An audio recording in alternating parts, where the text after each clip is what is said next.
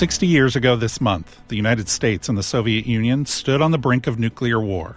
The issue? The installation of missiles in Cuba. The crisis began after an American U 2 spy plane secretly photographed nuclear missile sites built by the Soviet Union on the island. President Kennedy didn't want anyone to know about his discovery. He met in secret with his advisors for several days to discuss the problem, ultimately deciding to place what he called a naval quarantine around the island. The goal was to prevent the Soviets from bringing in more military supplies.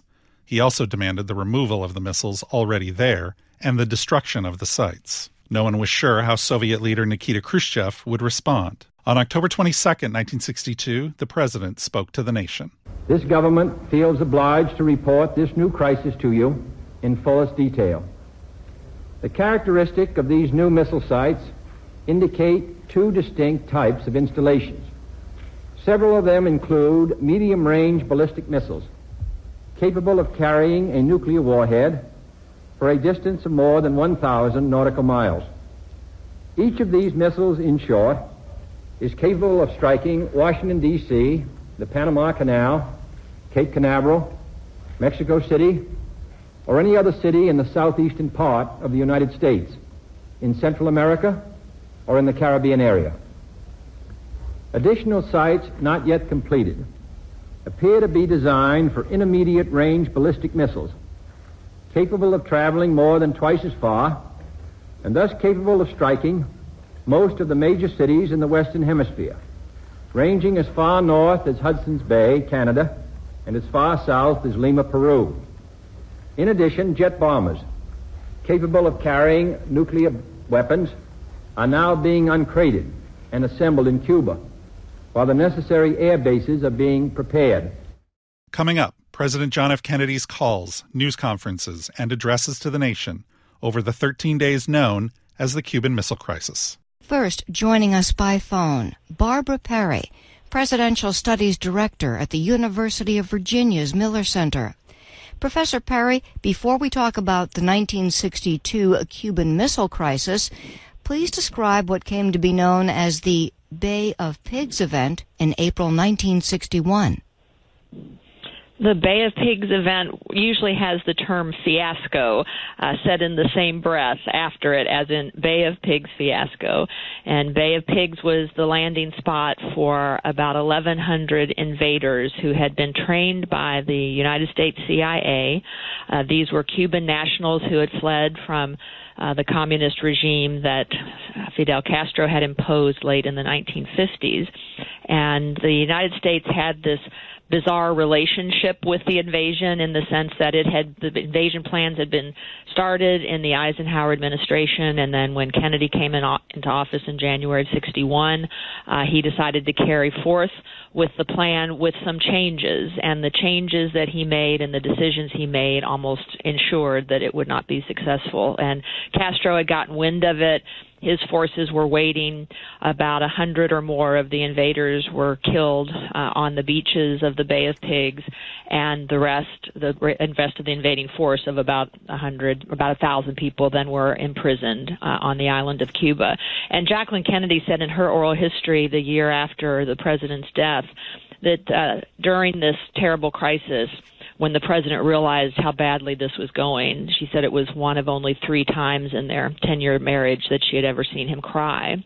And one was when he was facing a, a deadly illness after back surgery and the frustration from a bad surgery gone awry when they were first married in the 1950s, and then the last time was when they lost their infant son in August of 1963, just before the president's own death. But Mrs. Kennedy said uh, president come up to the residence and and just sort of sat and put his head in his hands and and wept for what was happening. Now, take us to the fall of 1962. Please describe the events that led up to the Cuban Missile Crisis, uh, how that played out, and also whether the Bay of Pigs had any part in what happened in 1962. It, it, doesn't take a rocket scientist, as they say, to think that there is a connection between the two. And sometimes they even called this first Cuba and second Cuba in terms of the crises precipitated during the Kennedy administration, uh, in, in the sense that Castro turned to the Soviet Union as a protector. The Soviets then placed missiles in Cuba aimed at the United States and an attempt to prevent another invasion. And yet the United States was bound and determined for years and years to try to remove Castro, even if by assassination, if necessary. Uh, so the missiles being placed in the fall of 1962 leading up to the Cuban Missile Crisis, so called, uh, definitely was a response to uh, the Bay of Pigs. And the fact that Kennedy met with Khrushchev in the spring of 1961 in Vienna uh, and, and didn't make a very good show of it. Uh, Kennedy was a, perhaps a little bit overconfident going into the meetings, and as he came out, he indicated that uh, Khrushchev had savaged him. Uh, so the combination of Khrushchev seeing Kennedy as weak and inexperienced and very young, and the fiasco at the Bay of Pigs pigs, I think all were multiple causations that led to the Cuban Missile Crisis itself. Now, the audio we're about to hear on the Cuban Missile Crisis includes portions of news conferences and President Kennedy's addresses to the nation, both before and following the situation. Please describe for us the reaction of the press and the public to this crisis, and did they support the administration's actions? Well, as we can put ourselves in that position, listening to the president say that 90 miles from the coast of Florida uh, were uh, ballistic missiles aimed at the United States that could hit just about every major city uh, in the United States, including putting Washington, D.C. and the White House at ground zero, uh, absolutely caused a panic uh, through the country, or at least uh, upset, and people wanting to build bomb shelters. Stories in the in the press about how to build a bomb shelter, what to include, how to make it. Uh, you would hope nuclear fallout proof, to put food and water in storage. Uh, so people were were on edge to say the least. Uh, schools were going through the, the now we call them duck and cover drills. In my school, they called them tornado drills. Uh, but there was just a, a wave of upset. Maybe panic is too strong a word because I think Americans usually are up to the challenge. But certainly upset, anxiety, stress levels very high in the public. Uh, in terms of the press, uh, the press I think had already been uh, shaken by what happened at the Bay of Pigs, that this was a secret uh, invasion, uh, at least secret to the press at the time, and those who knew about it were asked not to reveal it. So uh, while Kennedy generally had a, a very good relationship with the press, he had been a journalist for a while right after the war before he went into politics. Uh, many friends he had in high places in, in journalism, even through his father's diplomatic career. Uh, he was very good friends, as we know, uh, JFK was with Ben Bradlee, with Hugh Sidey uh, of uh, Time Life, and so he he had good relationships, and and they wanted to do the right thing. They wanted to be patriotic and not reveal secrets, but the uh, American government and the president, the State Department, the Defense Department went to the press and said, please, if you know anything about what's happening in Cuba, don't report it right now. Uh, and even if you get it from another source, please don't report it. So through the crisis, the press held firm to the government's wish not to reveal any information that might cause these very delicate negotiations with the Soviets to go awry and cause a, a nuclear conflagration. We'll also hear phone calls between President Kennedy and Secretary of State Dean Rusk, Deputy Defense Secretary Roswell Gilpatric, and General Lucius Clay. Did the President trust these top advisors and act on their advice? I would say that generally the, the president did trust these three men and most of his advisors because after the Bay of Pigs, he revamped his advising team. Uh, so, for example, he ousted, uh, when his term was up, the chair of the Joint Chiefs of Staff, General Lemnitzer, and replaced him with uh, General Taylor. Uh, he pushed out uh, Allen Dulles, the CIA director, uh, and replaced him with Mr. McCone um, as director of CIA. He created what was called the Executive Committee of the National Security Council, or ExComm as it was called, and most importantly, placed his brother, the Attorney General Robert Kennedy, on that committee and brought him into foreign policy advising. And that that move was probably the best thing that he could have done because Bobby was always going to have his brother's back, and he was the one person he trusted the most. In terms of these other people, um, Dean Rusk uh, was a, a Rhodes Scholar. Uh, he was a bright, bright, mild mannered but tenacious person. Uh, but while he had been the head of the Rockefeller Foundation and, and knew his foreign policy, uh, again, according to, to Mrs. Kennedy's oral history, the president had some trouble with the fact that Dean Rusk, while he was a, a good analyzer and synthesizer of information, he didn't necessarily like to make big strategic decisions.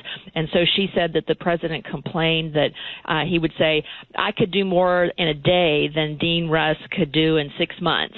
so while I think he trusted him, uh, he wished that he would make decisions more quickly. Uh, Roswell Gilpatric, the deputy uh, Secretary of Defense, was handpicked by JFK uh, to have that role, uh, in part because his Secretary of Defense, Robert McNamara, while he had been head of the Ford Motor Company was a brilliant man, uh, had very little uh, military or defense or uh, international relations experience. So he brought in Roswell Gilpatric uh, to try to help with, with that. And then General Lucius Clay um, was a, a special advisor to the president. He was very intelligent. Uh, the president knew that he had been in charge of uh, Germany after the war, uh, had been in charge of the Berlin airlift uh, in the 1940s. And so I think he he certainly trusted these men who uh, had a lot of experience uh, coming through World War II and in the Cold War period. And how did the Cuban Missile Crisis finally get resolved? And uh, again, what what part did the press play in this? The period of time it takes for it to be resolved initially is the famous 13 days, the name of the book that Robert Kennedy wrote as a memoir about his experience, uh, and then a, a movie that followed uh, came out in the uh, early 2000s uh, called 13 Days. It took that long to negotiate with the Soviets, night and day, using lots of back channels uh, to get them to agree uh, ultimately to remove those missiles from Cuba after the president had placed a, what he called a quarantine on any kind of offensive weaponry coming in from the Soviets by ship to Cuba. For that, he had to promise not to invade Cuba. So in that sense, the the Soviet ploy worked uh, for the Cubans for Castro and his regime. As we know, he was never removed. Uh, and the president also secretly uh, had to agree to a quid pro quo of removing our missiles in Turkey uh, that were aimed at the Soviet Union. So it was definitely a, a tit for tat. The United States had to make certain promises and give up certain uh, ideas and thoughts that we had in order to, to make this deal. Uh, the press then begins to press the president afterwards when the president has press conferences, which he did routinely on average twice a month. Uh, and so in November, he tells the press uh, where things are in this quid pro quo that yes, the missiles will be removed, and ultimately he gets to say to the press they are being removed. Uh, but the press really bears down on him in, in a November 20th press conference in 1962 to say, well, what about the uh, the moratoria? What about the secrecy that you imposed on us through the State Department, through the Defense Department? And the president uh, tries to use a little humor. He says, well, I'll talk to the people uh, at at State and I'll, I'll see if they can loosen things up a little bit. But he says we have to keep the American people safe. We have to keep national security strong. And so there are going to be times when we have to ask you to keep things secret. And that's always a tension in our country between freedom of the press and presidents who sometimes for very good reasons and sometimes for bad reasons, as in the case of Richard Nixon, who wanted to keep everything secret because he said it was a matter of national security. Historian Barbara Perry, Presidential Studies Director at the University of Virginia's Miller Center. Thank you so much for joining us. My pleasure, as always. We begin on September 13, 1962, with a part of President Kennedy's news conference. He began with a statement on recent Soviet shipments of supplies and technicians into Cuba. There has been a great deal of talk on the situation in Cuba in recent days, both in the communist camp and in our own, and I would like to take this opportunity to set the matter in perspective. In the first place, it is Mr. Castro and his supporters who are in trouble. In the last year, his regime has been increasingly isolated from this hemisphere. His name no longer inspires the same fear or following in other Latin American countries. He has been condemned by the OAS, excluded from the Inter American Defense Board, and kept out of the Free Trade Association. By his own monumental economic mismanagement, supplemented by our refusal to trade with him, his economy has crumbled, and his pledges for economic progress have been discarded, along with his pledges for political freedom. His industries are stagnating. His harvests are declining. His own followers are beginning to see that their revolution has been betrayed. So it is not surprising that in a frantic effort to bolster his regime, he should try to arouse the Cuban people by charges of an imminent American invasion and commit himself still further to a Soviet takeover in the hope of preventing his own collapse. Ever since communism moved into Cuba in 1958, Soviet technical and military personnel have moved steadily onto the island in increasing numbers at the invitation of the Cuban government. Now that movement has been increased. It is under our most careful surveillance.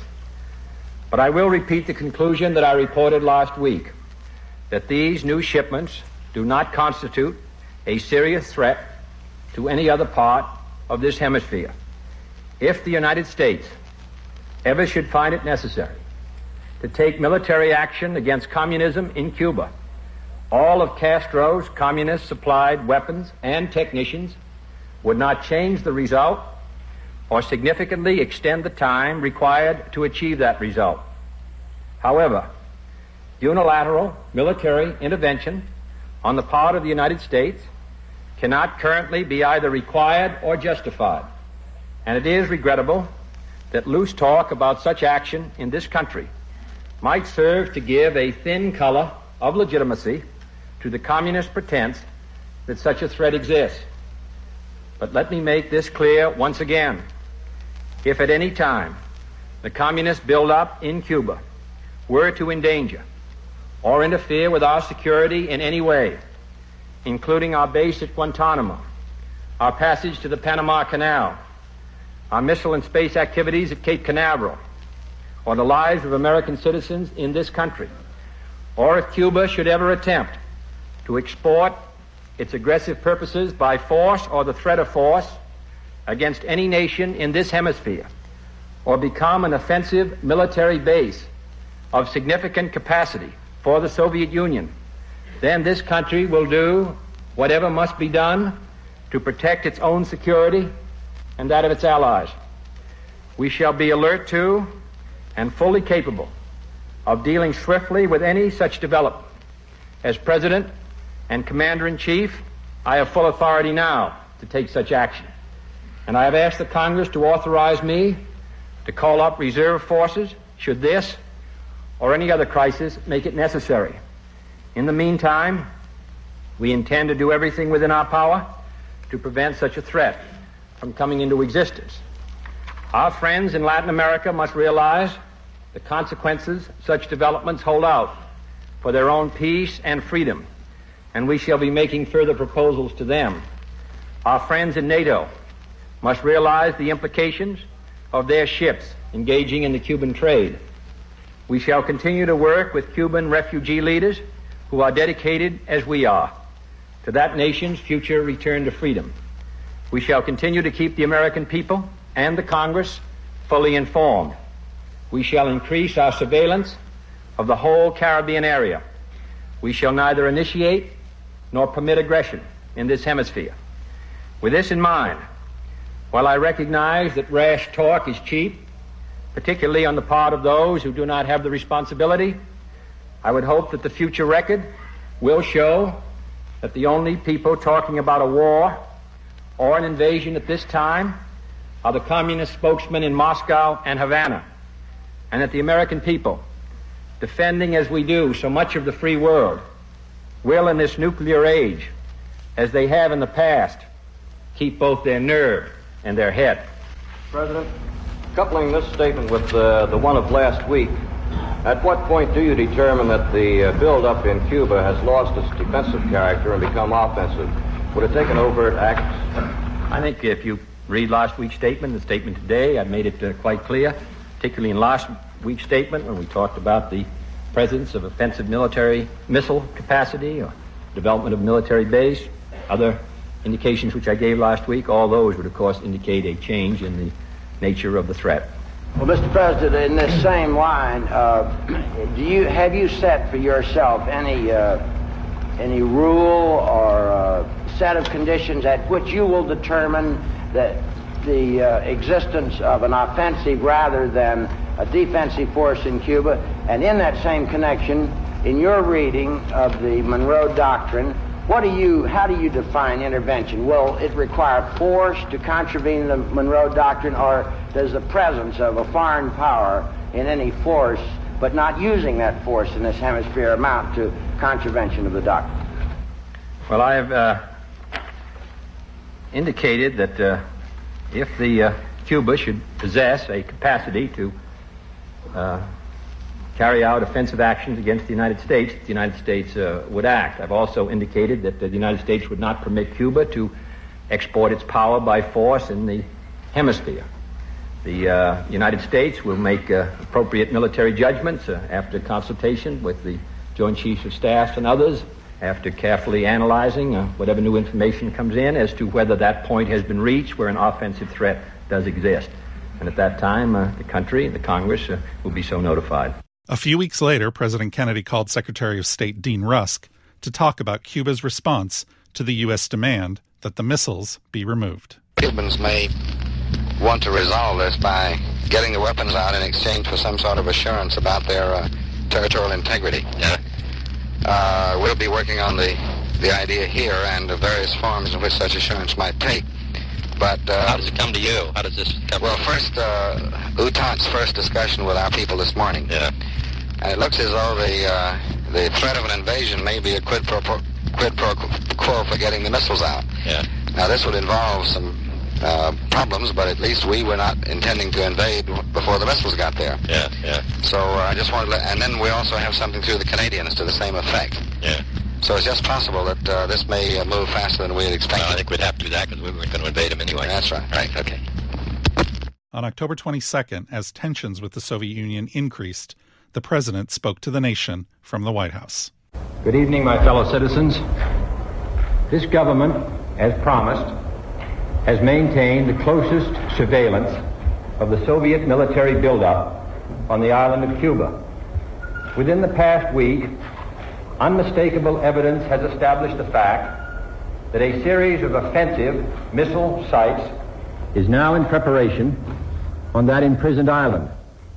The purpose of these bases can be none other than to provide a nuclear strike capability against the Western Hemisphere.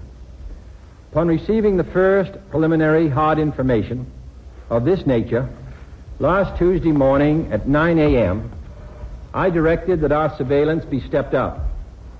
And having now confirmed and completed our evaluation of the evidence and our decision on a course of action, this government feels obliged to report this new crisis to you in fullest detail.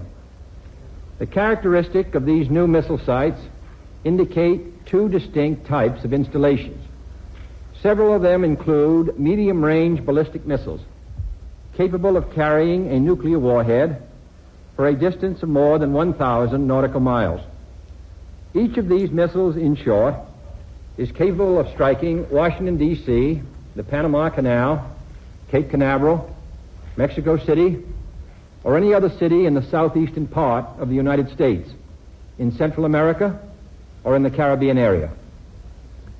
Additional sites not yet completed appear to be designed for intermediate range ballistic missiles, capable of traveling more than twice as far, and thus capable of striking most of the major cities in the Western Hemisphere, ranging as far north as Hudson's Bay, Canada, and as far south as Lima, Peru. In addition, jet bombers, capable of carrying nuclear weapons, are now being uncrated and assembled in Cuba while the necessary air bases are being prepared. This urgent transformation of Cuba into an important strategic base by the presence of these large, long range, and clearly offensive weapons of sudden mass destruction constitutes an explicit threat to the peace and security of all the Americas in flagrant and deliberate defiance of the Rio Pact of 1947, the traditions of this nation and hemisphere, the joint resolution of the 87th Congress, the Charter of the United Nations, and my own public warnings to the Soviets on September 4th and 13th. This action also contradicts the repeated assurances of Soviet spokesmen, both publicly and privately delivered, that the arms buildup in Cuba would retain its original defensive character, and that the Soviet Union had no need or desire to station strategic missiles on the territory of any other nation. The size of this undertaking makes clear that it has been planned for some months. Yet only last month, month, after I had made clear the distinction between any introduction of ground-to-ground missiles and the existence of defensive anti-aircraft missiles, the Soviet government publicly stated on September 11th that, and I quote, the armaments and military equipment sent to Cuba are designed exclusively for defensive purposes, unquote. That there is, and I quote the Soviet government, there is no need for the Soviet government to shift its weapons for a retaliatory blow to any other country, for instance, Cuba, unquote. And that, and I quote the government, the Soviet Union has so powerful rockets to carry these nuclear warheads that there is no need to search for sites for them beyond the boundaries of the Soviet Union, unquote. That statement was false. Only last Thursday, as evidence of this rapid offensive buildup was already in my hand, Soviet Foreign Minister Gromyko told me in my office that he was instructed to make it clear once again, as he said his government had already done, that Soviet assistance to Cuba, and I quote, pursued solely the purpose of contributing to the defense capabilities of Cuba, unquote. That, and I quote him, training by Soviet specialists of Cuban nationals in handling defensive armaments was by no means offensive. And that if it were otherwise, Mr. Gromyko went on, the Soviet government would never become involved in rendering such assistance, unquote. That statement also was false. President Kennedy's address to the nation about Soviet missiles in Cuba on October 22, 1962. Neither the United States of America nor the world community of nations can tolerate deliberate deception and offensive threats on the part of any nation, large or small. We no longer live in a world where only the actual firing of weapons represents a sufficient challenge to a nation's security to constitute maximum peril. Nuclear weapons are so destructive and ballistic missiles are so swift that any substantially increased possibility of their use or any sudden change in their deployment may well be regarded as a definite threat to peace. For many years, both the Soviet Union and the United States, recognizing this fact, have deployed strategic nuclear weapons with great care never upsetting the precarious status quo, which ensured that these weapons would not be used in the absence of some vital challenge. Our own strategic missiles have never been transferred to the territory of any other nation under a cloak of secrecy and deception. And our history, unlike that of the Soviets since the end of World War II, demonstrates that we have no desire to dominate or conquer any other nation or impose our system upon its people. Nevertheless, American citizens have become adjusted to living daily on the bullseye of Soviet missiles located inside the USSR or in submarines. In that sense, missiles in Cuba add to an already clear and present danger. Although it should be noted, the nations of Latin America had never previously been subjected to a potential nuclear threat. But this secret, swift, extraordinary buildup of communist missiles in an area well known to have a special and historical relationship to the United States and the nations of the Western Hemisphere, in violation of Soviet assurances and in defiance of American and hemispheric policy, this sudden, clandestine decision to station strategic weapons for the first time outside of Soviet soil is a deliberately provocative and unjustified change in the status quo, which cannot be accepted by this country if our courage and our commitments are ever to be trusted again by either friend or foe. The 1930s taught us a clear lesson. Aggressive conduct, if allowed to go unchecked and unchallenged, ultimately leads to war. This nation is opposed to war. We are also true to our word. Our unswerving objective, therefore, must be to prevent the use of these missiles against this or any other country and to secure their withdrawal or elimination from the Western Hemisphere. Our policy has been one of patience and restraint, as befits a peaceful and powerful nation which leads a worldwide alliance. We have been determined not to be diverted from our central concerns by mere irritants and fanatics. But now further action is required, and it is underway, and these actions may only be the beginning. We will not prematurely or unnecessarily risk the course of worldwide nuclear war in which even the fruits of victory would be ashes in our mouth. But neither will we shrink from that risk at any time it must be faced. Acting, therefore, in the defense of our own security and of the entire Western Hemisphere, and under the authority entrusted to me by the Constitution, as endorsed by the resolution of the Congress, I have directed that the following initial steps be taken immediately. First, to halt this offensive buildup, a strict quarantine on all offensive military equipment under shipment to Cuba is being initiated. All ships of any kind bound for Cuba, from whatever nation or port, where they're found to contain cargoes of offensive weapons, be turned back. This quarantine will be extended, if needed, to other types of cargo and carriers. We are not at this time, however, denying the necessities of life, as the Soviets attempted to do in their Berlin blockade of 1948. Second, I have directed the continued and increased close surveillance of Cuba and its military buildup. The foreign ministers of the OAS, in their communique of October 6, rejected secrecy on such matters in this hemisphere. Should these offensive military preparations continue, thus increasing the threat to the hemisphere, further action will be justified. I have directed the armed forces to prepare for any eventualities, and I trust that in the interest of both the Cuban people and the Soviet technicians at the sites, the hazards to all concerned of continuing this threat will be recognized. Third, it shall be the policy of this nation to regard any nuclear missile launched from Cuba against any nation in the Western Hemisphere as an attack by the Soviet Union on the United States, requiring a full retaliatory response upon the Soviet Union. Fourth, as a necessary military precaution, I have reinforced our base at Guantanamo, evacuated today the dependents of our personnel there, and ordered additional military units to be on a standby alert basis.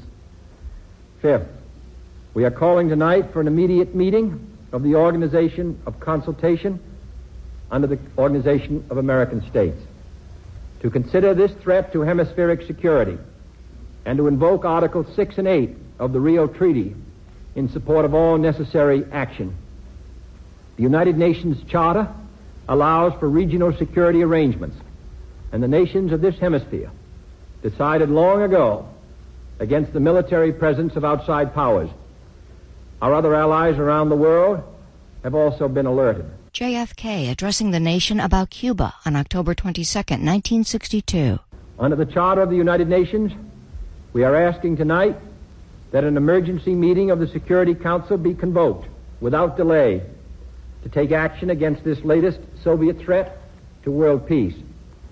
Our resolution will call for the prompt dismantling and withdrawal of all offensive weapons in Cuba under the supervision of UN observers before the quarantine can be lifted.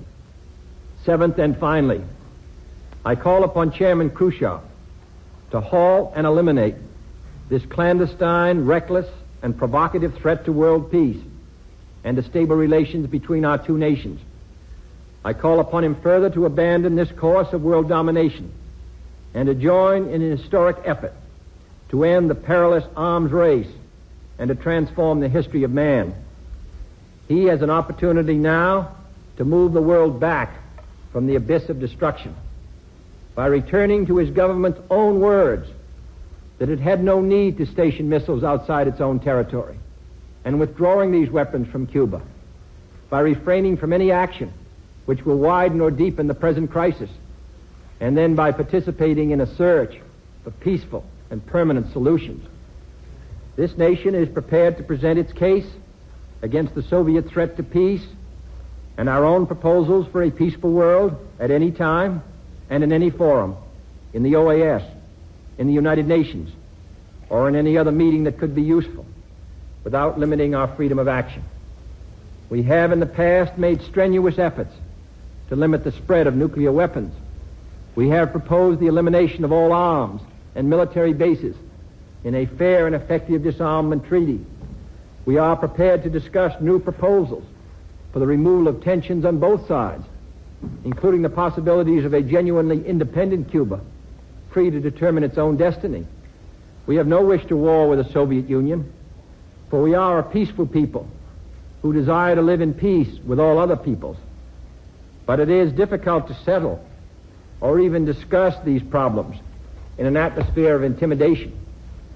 That is why this latest Soviet threat, or any other threat, which is made either independently or in response to our actions this week, must and will be met with determination.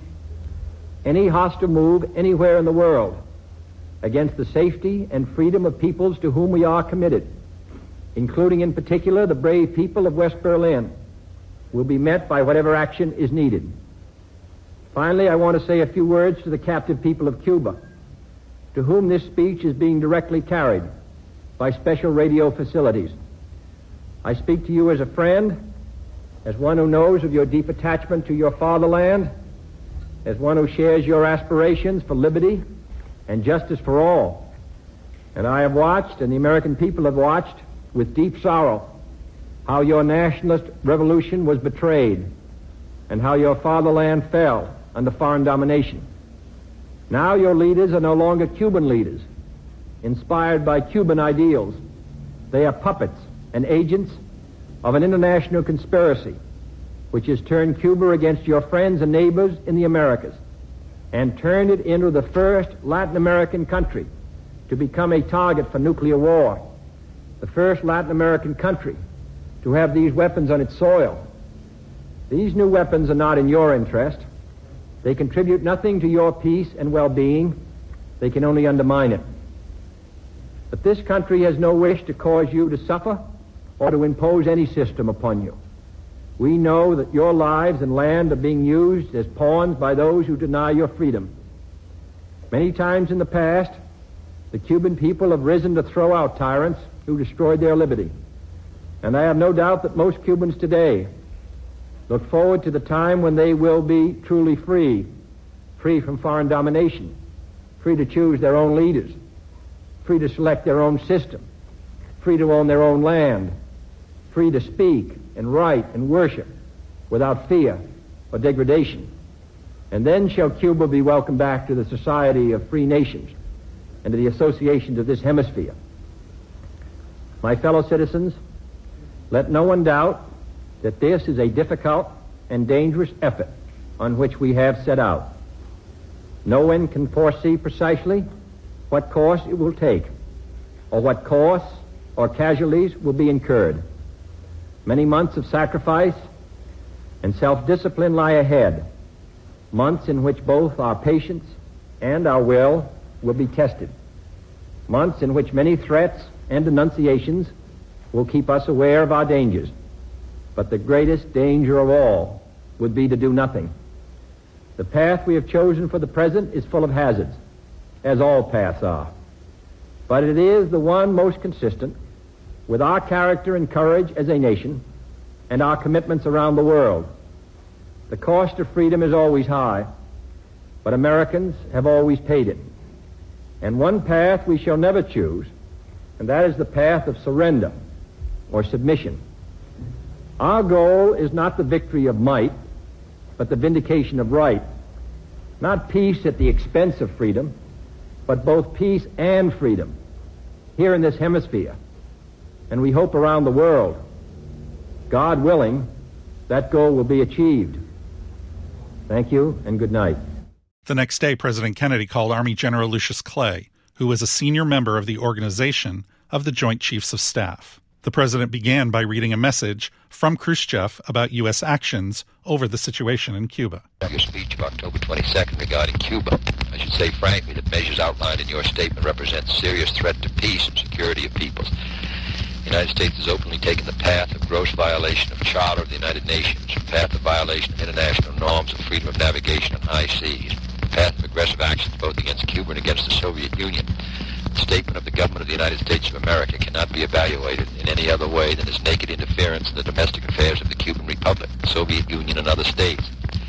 Charter of United Nations and international norms do not give right to any state whatsoever to establish in international waters controls of vessels bound for the shores of the Cuban Republic. It is self-understood that we also cannot recognize the right of the United States to establish control over armaments essential to the Republic of Cuba, the strengthening of its defensive capacity. We confirm that armaments now in Cuba, regardless of classification to which they belong, are destined exclusively for defensive purposes in order to secure the Cuban Republic from attack of aggressor. I hope the government of the United States will show prudence and renounce, action, renounce actions pursued by you which could lead to, to catastrophic consequences for peace throughout the world. The viewpoint of the Soviet government with regard to your statement of October 22nd is set forth in the statement of the Soviet government which is being conveyed to you through your ambassador in Moscow, signed Khrushchev. So uh, I suppose, uh, uh, General, we can anticipate difficulties in Berlin as well as other places, and I thought that uh, we would keep you informed, and perhaps uh, as the situation became uh, more intense there, that you might be willing to come down later in the week. I'm available at any time for anything, Mr. President. Good, fine. Do you more than anything else? So at any time and anything that I'm called on and can do, I'm available and at your service.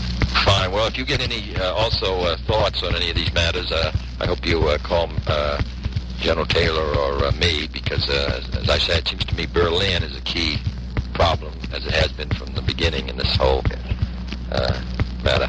But I'll be in touch with you later in the week as we get uh, situation involved in Berlin. Yes, sir. Good. Thanks, General. Right up. Later that day, the president talked with Deputy Defense Secretary Roswell Gilpatric. Uh, as I understood, there's some report that the Russian ships were not going to stop. We were going to have to sink them. Uh, in order to stop them, uh, I thought that uh, we, or we were going to have to fire on them. I was, I was wondering whether the instructions on how that's to be done, or where they're to be shot at, and so on, to cause the minimum of damage. And in addition, if they're boarded, it's very possible the Russians will fire at them as they board, and we'd have to fire back and have quite a slaughter. I would think we'd want two or three things. First, I think we'd want to have some control over cameras aboard these boats, so that we don't have a lot of people shooting a lot of pictures, which in the press might be Yeah, we're going to embarrassing control all the picture taking. Oh, yeah, on the boats. Yeah. They all are turning their cameras. Secondly, I don't know enough about the ships, but whether they ought to fire and whether they ought to go through three or four steps, such as asking them to stop. They don't stop. Asking them to have their crew come above deck so that they don't be damaged. Three, so that we have this record made. Maybe you can talk to somebody about that. Yes, we've got a instructions to CINCLANT, which which start with those steps: shot across the bow, shot through the rudder, uh, Shot through the rudder. then a boarding party, and then uh, order the crews to come on deck, and the minimum amount of force at each stage. Now, Right. maybe we haven't thought of everything, but I we'll, we'll take a Okay, look at fine. How'd those uh, photographic expeditions go this morning, you know? it. No instant. They're, they're, they were back a couple hours ago. We'll see the pictures uh, later. I see. You're getting that one from me, aren't you, those Florida bases? That's right. Okay, have you taken a look at West Palm Beach? Yeah, the Air Force is doing that. We can look at all of the dispersal possibilities down there. Okay, good. Did you, did you, did you cite anything about Nelson Rockefeller? You going to leave that? Wait a minute now. What about uh, uh, he sent him a telegram saying that I'd be in touch with him later. I thought we'd meet at six, but what my thought was that we'd bring down the Civil Defense Committee. If we bring down every governor, then it seems to me we're kind of in the obligation to bring every congressman down to brief. No, he just wanted to have the Civil Defense Committee. Well, then I, that's what we'll be in touch with him about, All right. uh, uh, because uh, I'm hoping Pittman and uh, Ed McDermott will come today They will. anyway. Then we'll send a wire from them to uh, him and arrange that meeting. Do it officially, right. Yeah. All right. Okay, right.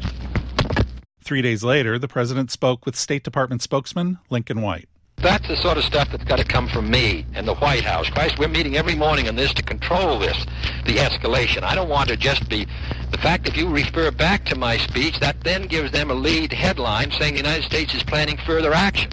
And we had a long talk about it this morning, and it was agreed that the talk about the statement on the buildup would come from the White House, and that we wouldn't say anything about what action we're going to take. And we don't want to, when you make a reference back to my speech, it then gives them a lead that further action is going to be taken. Uh, we got to get this under control, I think, because it's too important. I want it to be run out of the White House. Under me, to Salinger, to you people, and to Sylvester. And nothing dealing with the Cuban crisis of any importance is to go out until it goes through Salinger and comes to me. Because uh, I'm not, uh, I don't want to be critical, but the, the problem is when you say further action is going to be taken, then they all say what action? And it moves this escalation up a couple of days when we're not ready for it. I, I'm sorry. So therefore, you have to be goddamn careful. You just can't make references to past speeches because that gives them a new headline, and they've got now got it. And every reporter in town is going to be putting together Pierre Salinger's release about the uh, mi- missile thing with your thing that further action, and we're going to find ourselves getting out of control. Two days later, on October 28th, the president called his predecessor, Dwight Eisenhower. The two talked about how to deal with Khrushchev. General, I just wanted to bring you up to date on this uh, matter because I know of your concern about it. We got uh, Friday night got a message from uh, Khrushchev, which uh, said that uh, he would uh, withdraw these missiles and technicians and so on, providing we did not plan to invade Cuba. We then got a message, a public one, the next morning, in which he said he would do that if we withdrew our missiles from Turkey. We uh, then, as you know, uh, issued a statement that uh, we couldn't get into that deal. So uh, we then got this message this morning. So we now uh, have to wait to see how it unfolds, and there's a good deal of complexities to it.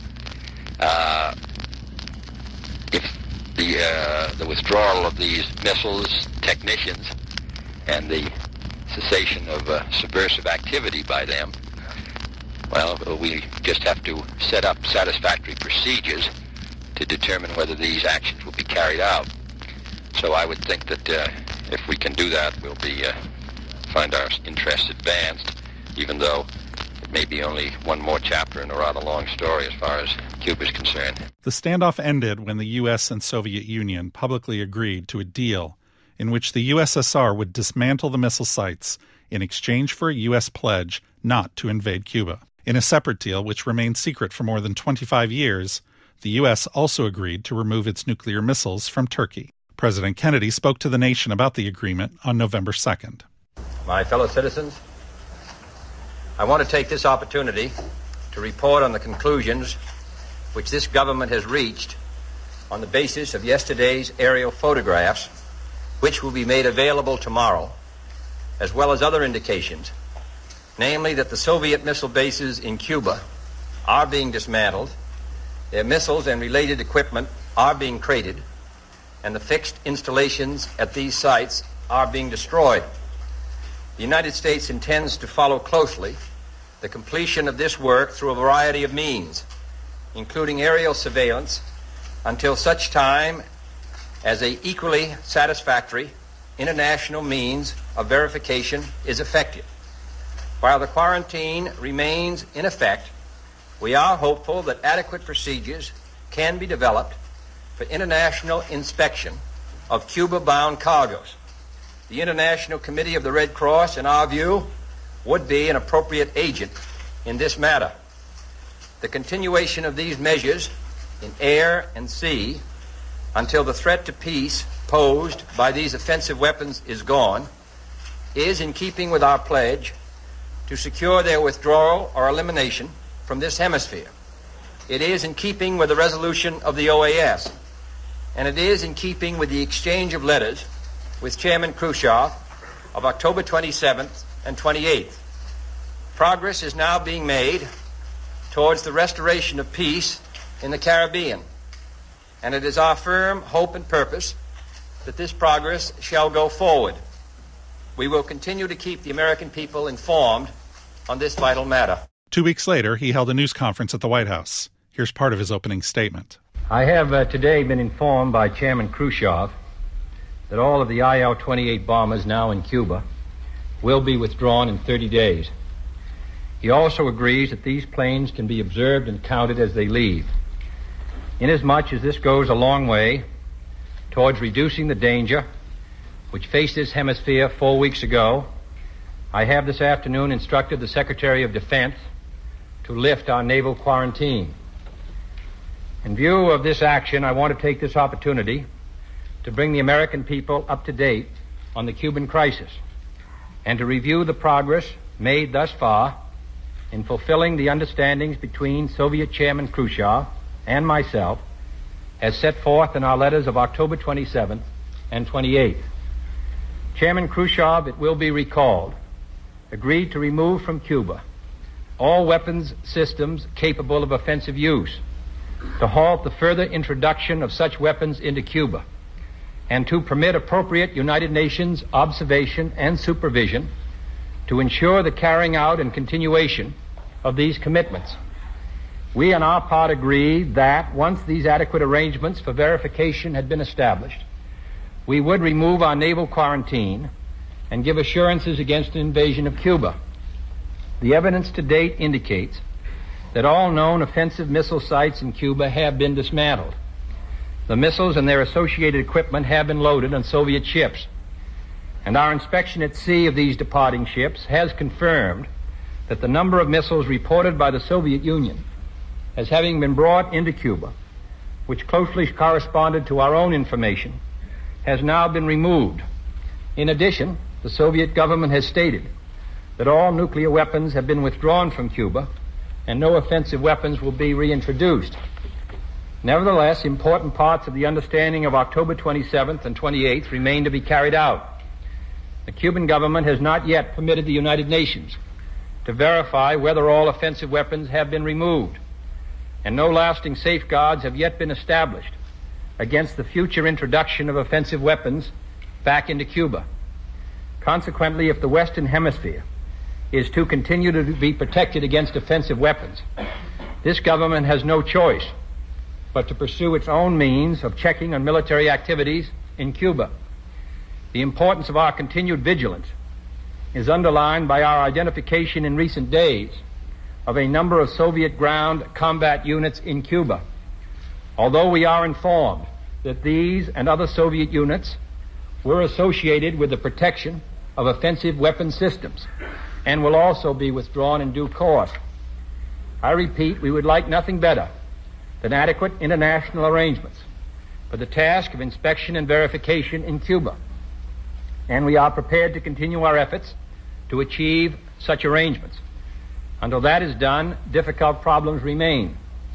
As for our part, if all offensive weapon systems are removed from Cuba and kept out of the hemisphere in the future, under adequate verification and safeguards, and if Cuba is not used for the export of aggressive communist purposes, there will be peace in the Caribbean. And as I said in September, quote, we shall neither initiate nor permit aggression in this hemisphere. We will not, of course, abandon the political, economic, and other efforts of this hemisphere to halt subversion from Cuba, nor our purpose and hope that the Cuban people shall someday be truly free but these policies are very different from any intent to launch a military invasion of the island.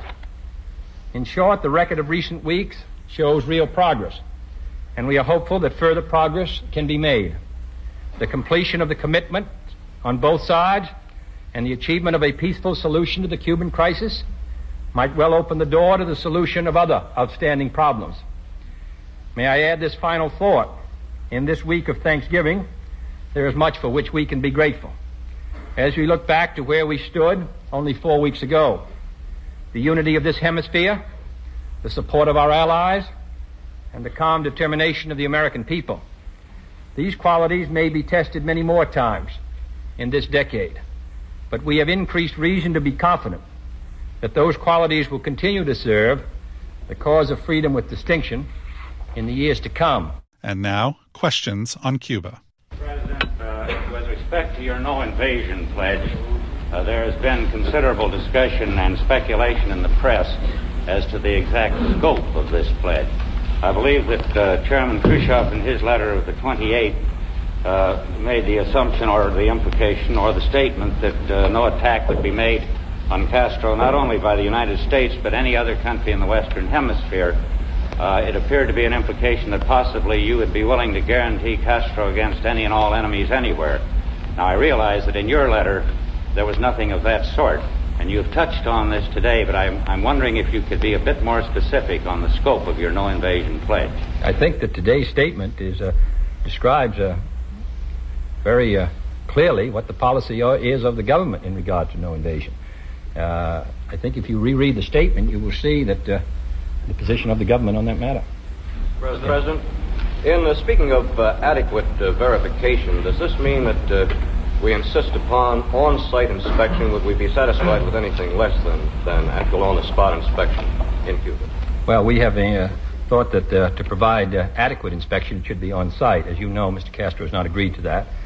So we have had to use uh, our own resources to implement the decision of the Organization of American States that uh, the uh, hemisphere should continue to keep itself informed about the development of uh, weapon systems in Cuba. Mr. President, uh, apparently you've established quite a free-flowing channel of communication with uh, Chairman Khrushchev I wonder if you could comment uh, any on this, perhaps telling us how many messages you've exchanged, uh, some of the tenor of those, and if this will be a, a pattern for the future. Now, we've exchanged uh, several messages in an attempt to try to uh, work out the details of the withdrawal of the IL-28s and also a system of verification in an attempt to uh, fill in in detail the assurances given in uh, the letters of late October. So that's uh, what the correspondence has uh, been about. I think that's been very uh, clearly stated. And as I say today, a message was received uh, several hours ago indicating that the IL-28s would be uh, taken out. The main uh, burden of the negotiation, however, has been borne by Mr. McCloy and Governor Stevenson in their conversations. But I have continued to indicate how we defined offensive weapons which has been the subject of these of this correspondence and really the subject of the negotiations between Mr. Uh, McCloy and Mr. Stevenson on the one hand, Mr. Knut, uh, the Russians on the other. In addition, the question of adequate verification has been a subject of uh, the correspondence and the subject of the negotiation. Six days later, the president visited two military bases. His first stop, Fort Stewart, Georgia. General Haines and men of the 1st Armored Division I want to express on behalf of the people of the United States our great appreciation to you for your past service and most especially your present actions during the difficult period of the last four or five weeks. Regardless of how uh, persistent our diplomacy may be, in activities uh, stretching all around the globe. In the final analysis, it rests upon the power of the United States.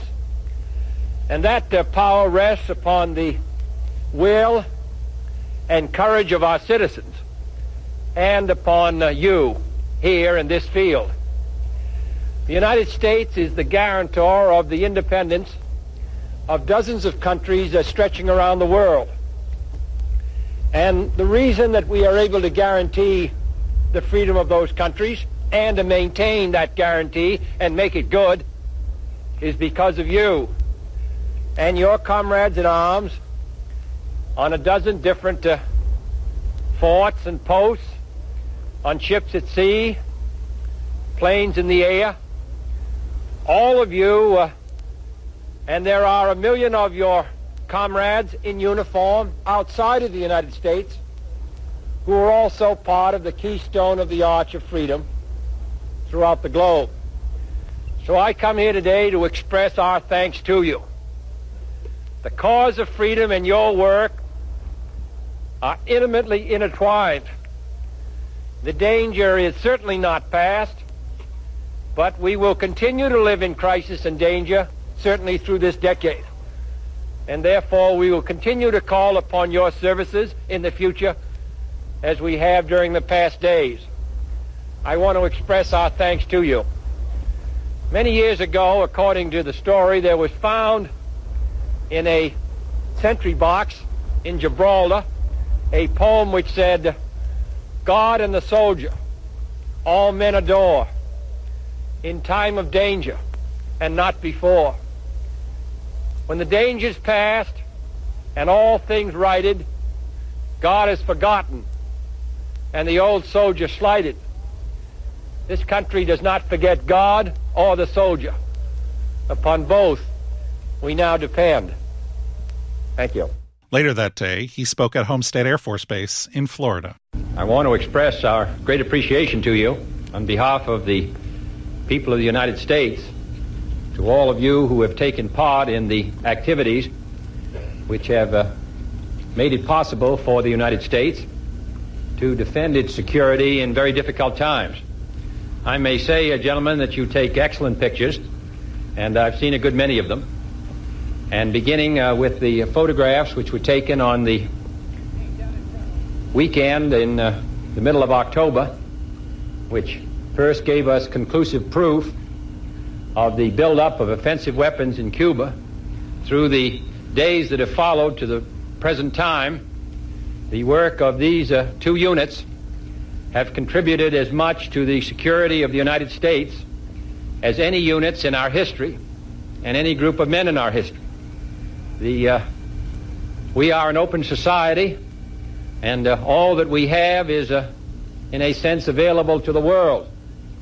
We are in a struggle, though we do not uh, wish it, uh, we accept it, with a closed system and therefore the ability to detect those developments which directly threaten our security or those nations associated with us.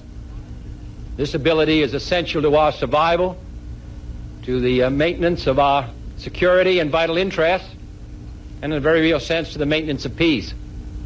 So I think that uh, you gentlemen can take every satisfaction in uh, what you are doing, what you have done, and in what you will do. We are very much indebted to you.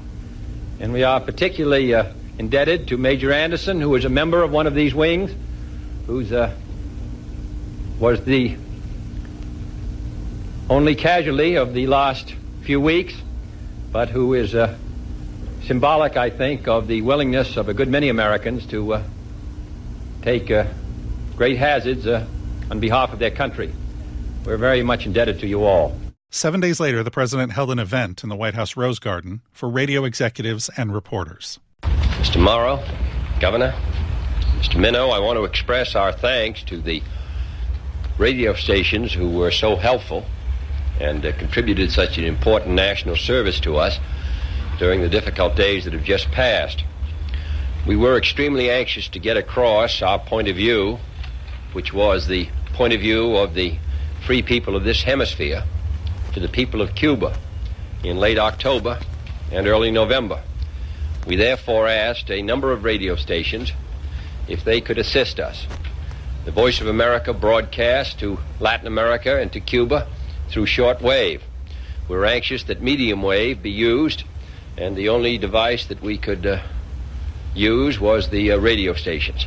We went to all of them. They immediately volunteered their assistance.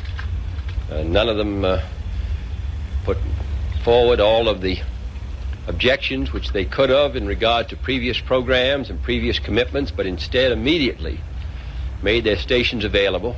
And from uh, dusk till dawn, they broadcast the message of the United States to the people of Cuba. We're very grateful to them. I think they showed uh, two things. First, how significant radio is in getting across a message beyond uh, national boundaries. And secondly, they showed how patriotic were those uh, men who uh, ran these stations. The Cuban Missile Crisis had been resolved, but the Cold War continued to ramp up. Six months later, on June 10, 1963, President Kennedy gave one of his most memorable speeches. He talked about peace, not just securing it, but promoting it. In short, both the United States and its allies, and the Soviet Union and its allies, have a mutually deep interest in a just and genuine peace and in holding the arms race. Agreements to this end are in the interests of the Soviet Union as well as ours. And even the most hostile nations can be relied upon to accept and keep those treaty obligations, and only those treaty obligations, which are in their own interest. So let us not be blind to our differences, but let us also direct attention to our common interest and the means by which those differences can be resolved. And if we cannot end now our differences, at least we can help make the world safe for diversity. For in the final analysis, our most basic common link is that we all inhabit this small planet. We all breathe the same air. We all cherish our children's futures. And we are all mortal. Our thanks to the JFK Library for the information and audio. And if you liked this podcast, please rate and review. Interested in more of C SPAN's history programming? Check out our other podcasts, including The Weekly, Lectures in History, and Landmark Cases, available wherever you found this podcast.